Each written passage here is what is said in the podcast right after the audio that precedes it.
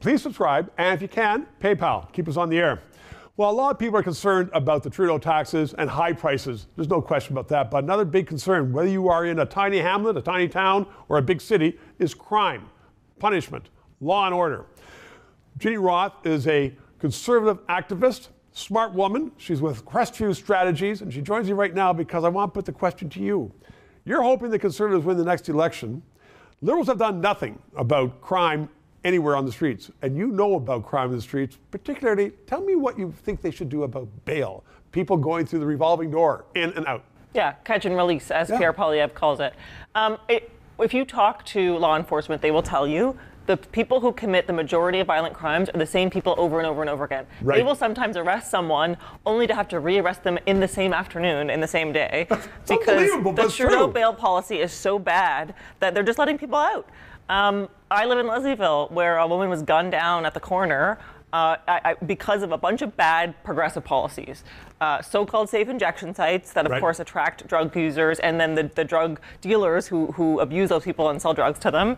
Uh, and uh, sadly, some of those drug dealers got into a, an issue. A woman was gunned down and killed. Well, it turns out one of the guys charged out on bail. So, uh, you know, it, it's I think crystal clear to Canadians now that the bail release, the bail reform has to change. The government is trying to change its own legislation. It probably won't be good enough, and I think the only way to fix it is to elect a conservative. Well, as a former AG introduced something that was very ineffective. I know I've, I'm a lawyer, I've talked to a lot of other lawyers about that. But so you're telling me the Conservative Party has the will and also the guts to do something about this? Because there's going to be a lot of people saying, oh, you know, somebody's going to be innocent and let out. Well, I think conservatives under previous leadership were freaked out because the liberals made it all about guns and oh, you want to, you don't want to have gun control and you want guns to be. I mean, guns aren't the problem. Clearly, the problem is the criminals in Canada. Um, we have really restrictive gun law as it is, and I think It's Poilievre those has, guns are not the problem. It's the guns no, it's that guns are brought that, in in, that are in bought the trunk illegally and come up, come up the border. Exactly.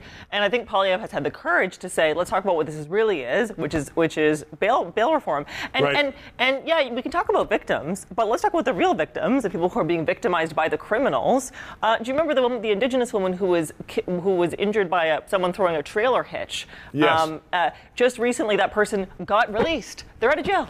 They're, they're, they're free to, to roam the streets. And so, you know, you want to talk about victims. The Liberals say they care about uh, minority communities, communities who've suffered in Canada. That's who's victimized by criminals. So I think bail reform is what, what everyone wants to see.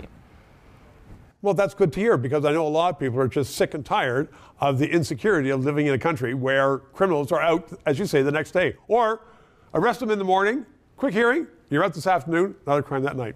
Ginny Roth, thank you very much for joining us. Four minutes. No, three minutes. Leave that on, that's fine. Liberties and freedom of speech are under attack in Canada like never before. So let's keep this discussion on the air.